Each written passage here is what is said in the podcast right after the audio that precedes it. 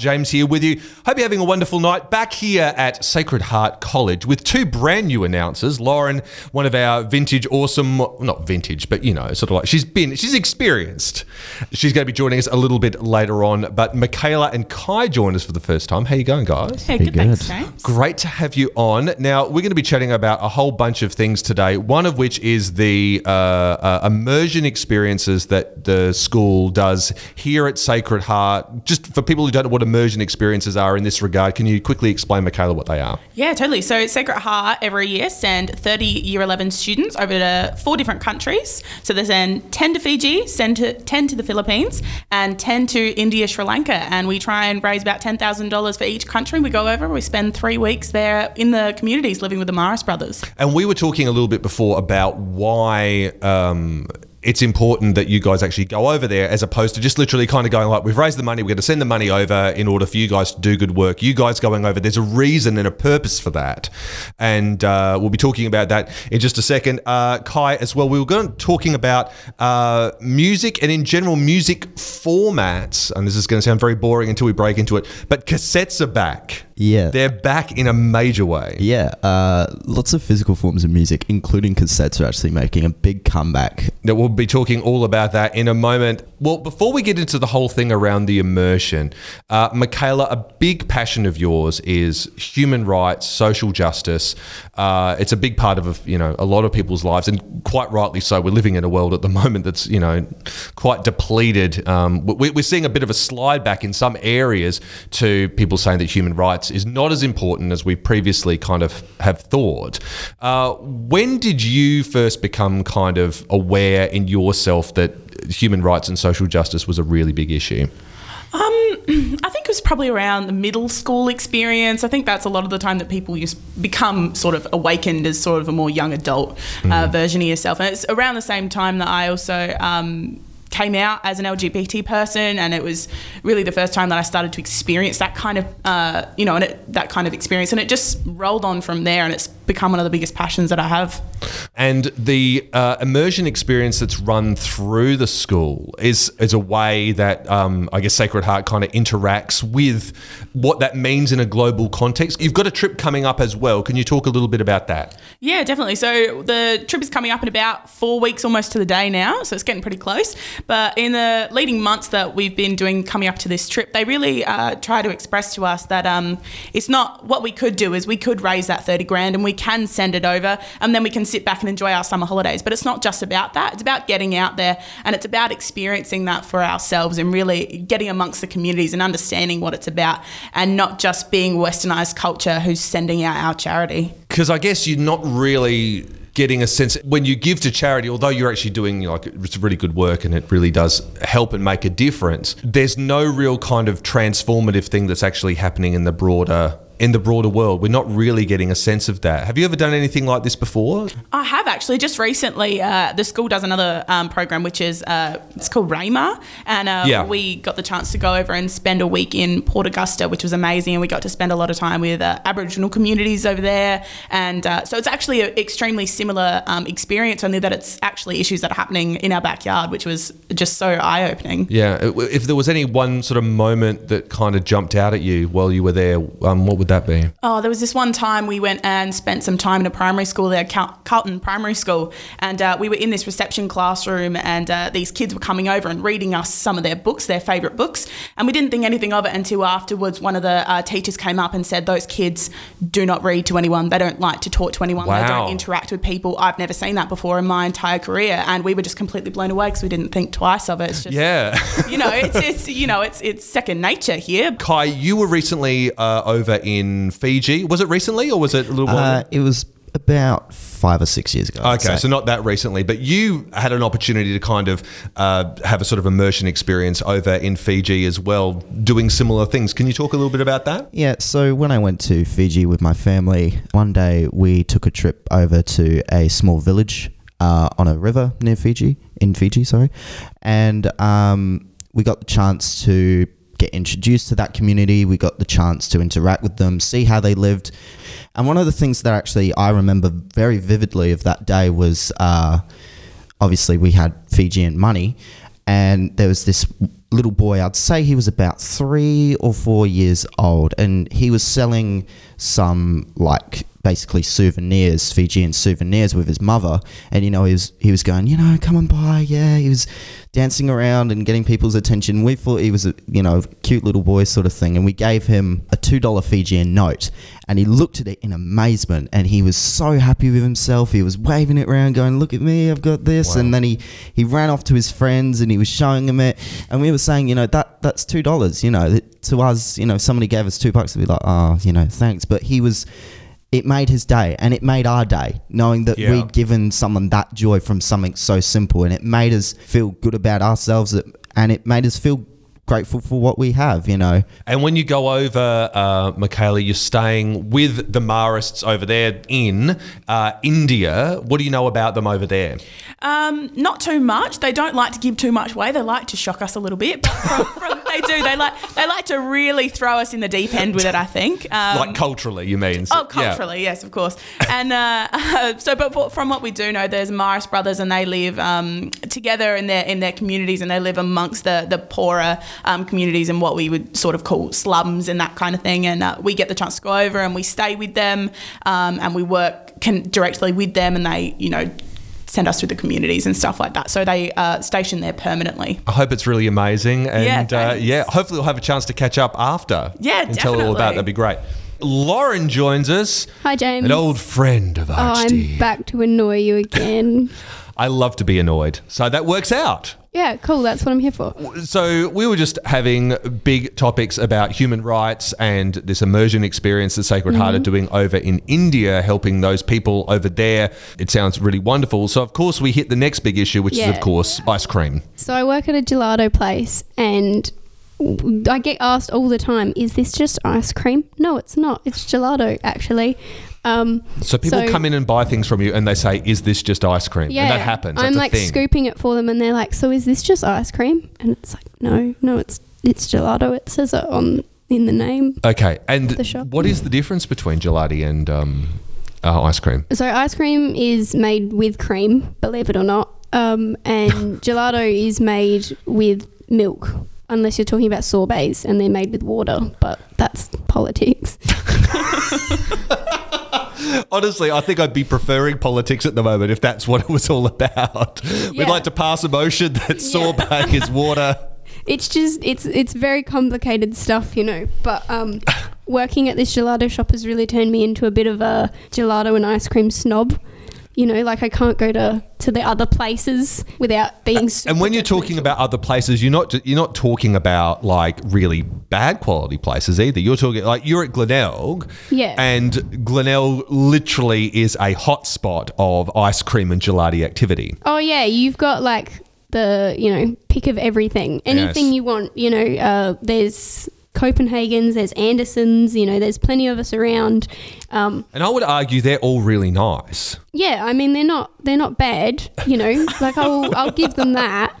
I think you're not so much an ice cream and gelati snob. You're like a gelatissimo snob. Yeah, probably. That's it. I've worked there for too long now. They've brainwashed me. You know. But is it to a case where you work there so long, and I guess you get to try all the different ones and Yeah, stuff, and the your job. palate then becomes kind of Yeah, well, it's- refined to it. So, what do you taste when you're tasting gelati and you're tasting it, going right? This is really the best there is.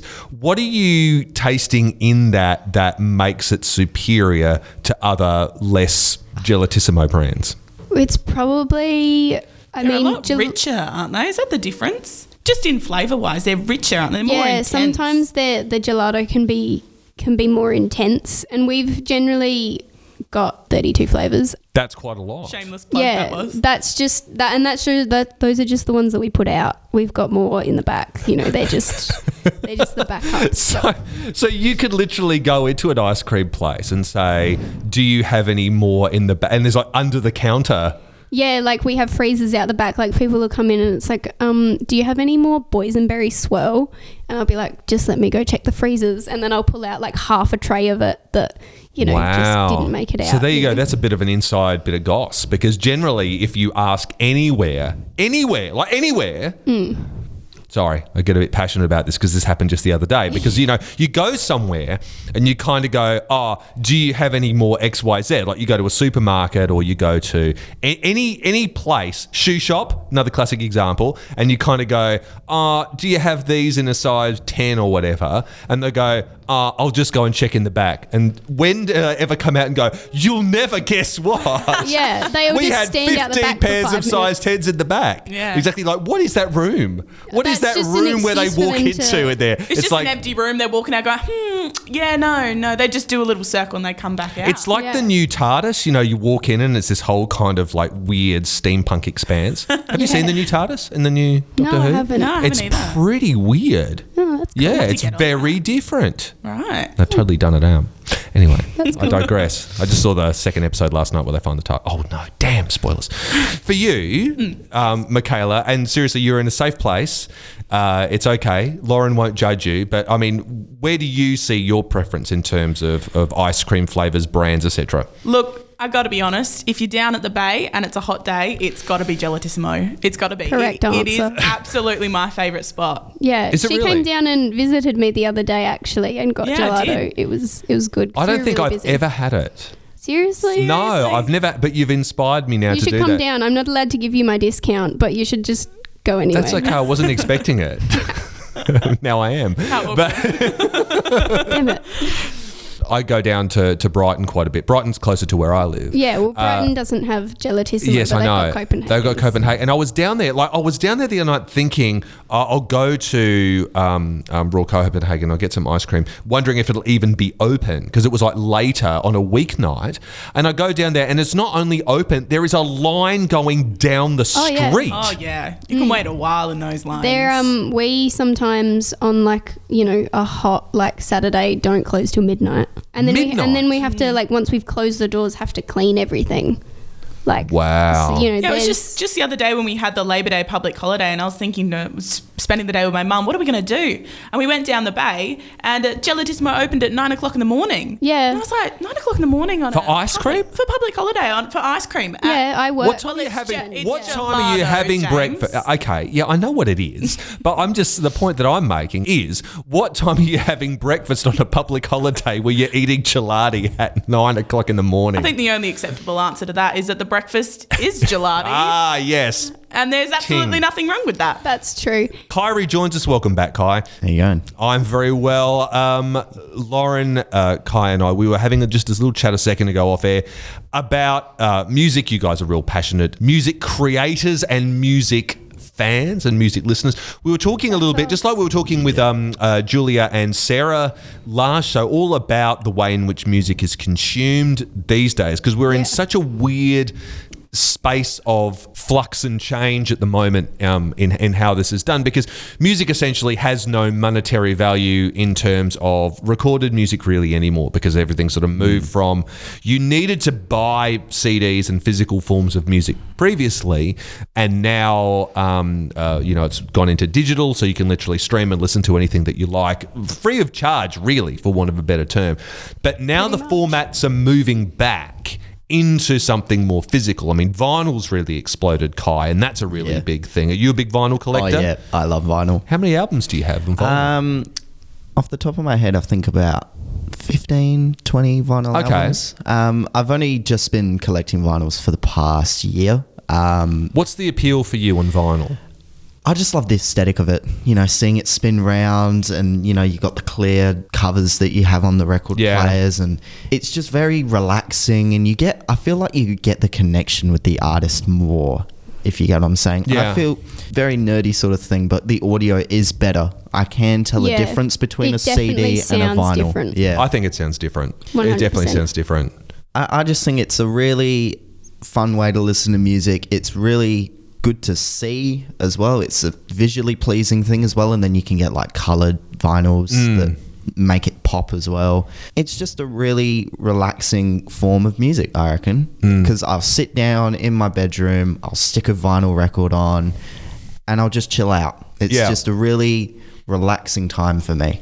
Yeah, and I think that it's a different kind of listening experience as well. Because I was actually listening with a group of people to uh, Dark Side of the Moon the other day, um, yes. And we sort of started listening to it, and you could see that the younger people in the group were kind of a little bit confused by it as a as an idea. People who were like uh, born and raised on pop radio, you know, that that sort of experience, and everything is all about that three or four minute song, which is great, but it's completely different kind of experience to listening to kind of like old Pink Floyd records or old Genesis records or things like that. It's a completely different thing where conceptually it all holds together and you know a song has a sort of a lot of soundscapey bits and then that's kind of reflected later in a in an extra song. So the whole Yeah. uh, experience of how you listen to it is really reflected in the medium. So, like a rec- you can't exactly lug a record player under your arm with headphones plugged Yeah, into the yeah. jack. Well, I get, theoretically you could if you had enough batteries. I don't know about how that would work, but like it would upset the record though, would jump and stuff. You know, and skip around. So the way in which you have to listen to it is you do. You have to stop and you have to sit. You have to like take it all kind of in. So you're saying it's as much about that kind of way of listening to it as Mm. it is about just the aesthetics and, and all that sort of stuff. Yeah, it's yeah, it's pretty much that really. Yeah. Uh, there's nothing really I could have added to that. You're pretty, su- you've summed it up. Oh, thank you very much. Okay, so vinyl records, I get it, right? They sound great, they're wonderful, it's a different listening experience. Cassettes coming back, that I don't get. I really don't, other than it's a really great kind of cultural throwback.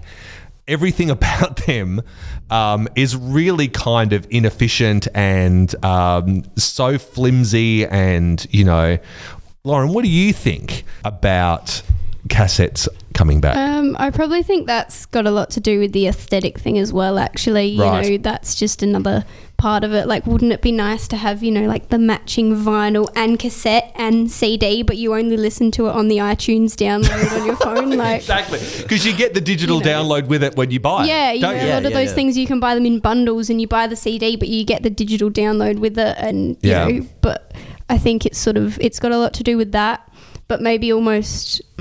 I mean, I'm not exactly sure, but I imagine cassettes would be a little bit cheaper. Oh yeah, So it's for those sort of people that want to collect those, you know, cool vintage physical copies of music, but they can't afford a $50 vinyl.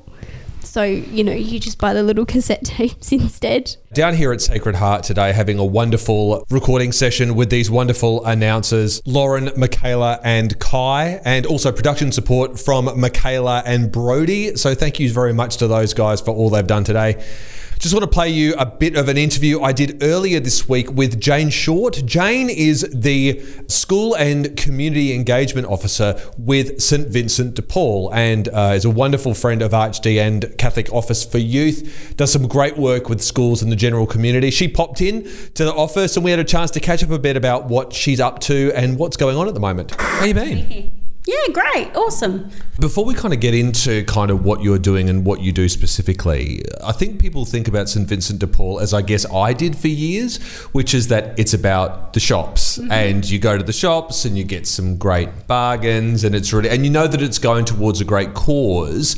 Uh, but the work, that's only just a small part of the work that you do. It goes so much deeper and so much bigger. Can you give us a bit of a breakdown on, on kind of like a bird's eye view of what St. Vincent de Paul is and what it does? Yes. So in South Australia specifically, we are focusing really on food, clothing, and shelter.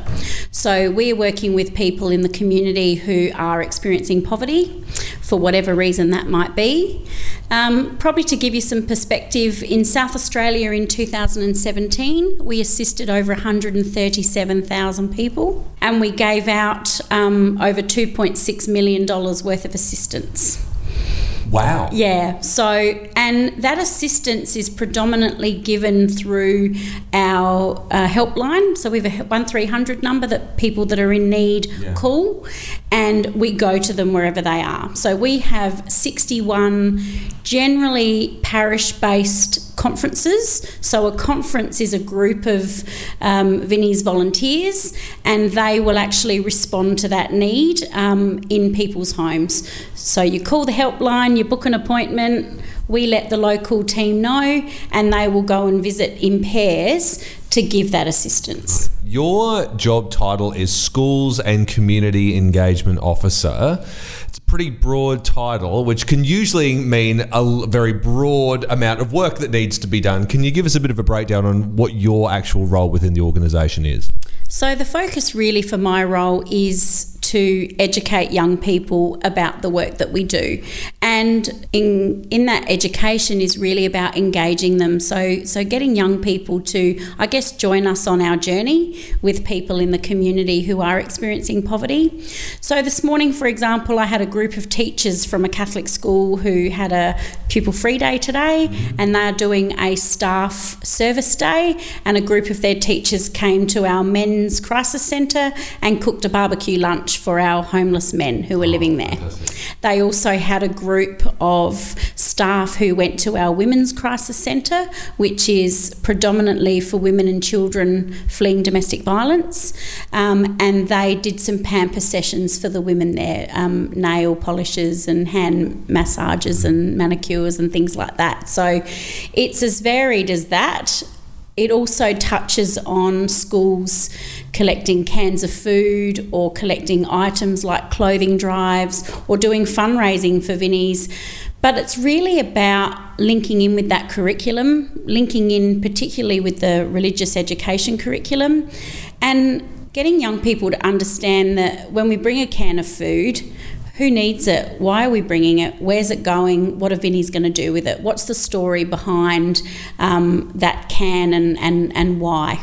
So, in your role, is it as much about, I'm going to say this terribly, so I apologize in advance, but is it really about the way in which you are connecting the community to the work of St. Vincent de Paul, or is it uh, r- really just about having, you know, hands and feet, boots on the ground? Or is it both? Is, is it about all sorts of things? It is both. It really is about young people developing a greater understanding of poverty, um, of social justice, of how an organisation like Vinnie's addresses those needs Yeah. and what our presence is in the community, what our responsibility is in the community to help the people in our in our world that are disadvantaged, that are living on the fringes, that are, you know, hungry or homeless or missing out on some of the things that we take for granted, like food, clothing, and shelter. And I think that I mean your role then it's it's really so pivotal because you know you you did use the word fringe and that does describe where people who do sit outside the mainstream are. But the more young people especially become aware the next generation of people become aware that we're really all in this together the less likely we're going to find that. I mean you you talk to young people now and they're talking in this most principled I guess um, egalitarian is a terribly long word way of describing the kind of world that they want to see and i think that's a big part of the way in which people like you are doing this work moving forward And we live in a world that's very um, about consumerism and Yeah. greed, and you know we've got to get ahead, and we've got to get ahead for the sake of the of the little man who's not going to get ahead. So those messages of of being able to help and that social justice that everybody actually has the right to the same things in their life is really important, and young people are really aware of that, um, and they want to help. So if uh, someone's listening, they're a teacher, they work in a school, or they're a student in a school or something like that, what I might do, if it's okay, is um, if I put your contact details up on our Facebook, um, if you just go to Facebook, look for RHD Radio, you'll find it there. Jane, uh, all her contact details are there. If you want to get your school involved or your class involved in something like this, it sounds amazing. So uh, that sounds okay? That sounds perfect. No, we run anything past me. I love hearing other people's ideas. I love coming up with ways to incorporate people's ideas. Um, so please contact me. I'd love to hear from anybody out there. Great. Well, thank you so much for all the work you do, Jane, and the work of St. Vincent de Paul in general. And uh, yeah, well, please come back again on RHD whenever you get a chance. I would love to. Thank you. Bye. That's about it for us. Uh, been a fantastic show down here at Sacred Heart. Big thanks to Kai, Michaela, and Lauren for being here announcing on the show today. You can hear us here on 1079 Live every Wednesday night from 9, every Saturday night from 10. Stay tuned to 1079 Live for more of your music, and please subscribe to our podcast uh, if you haven't already, and all of our social media Facebook, Instagram, the rest. We are RHD Radio wherever we are. So jump on and uh, see lots of photos, lots of bits and pieces and stuff like that as well. Um, we will see you again in a few days. Bye.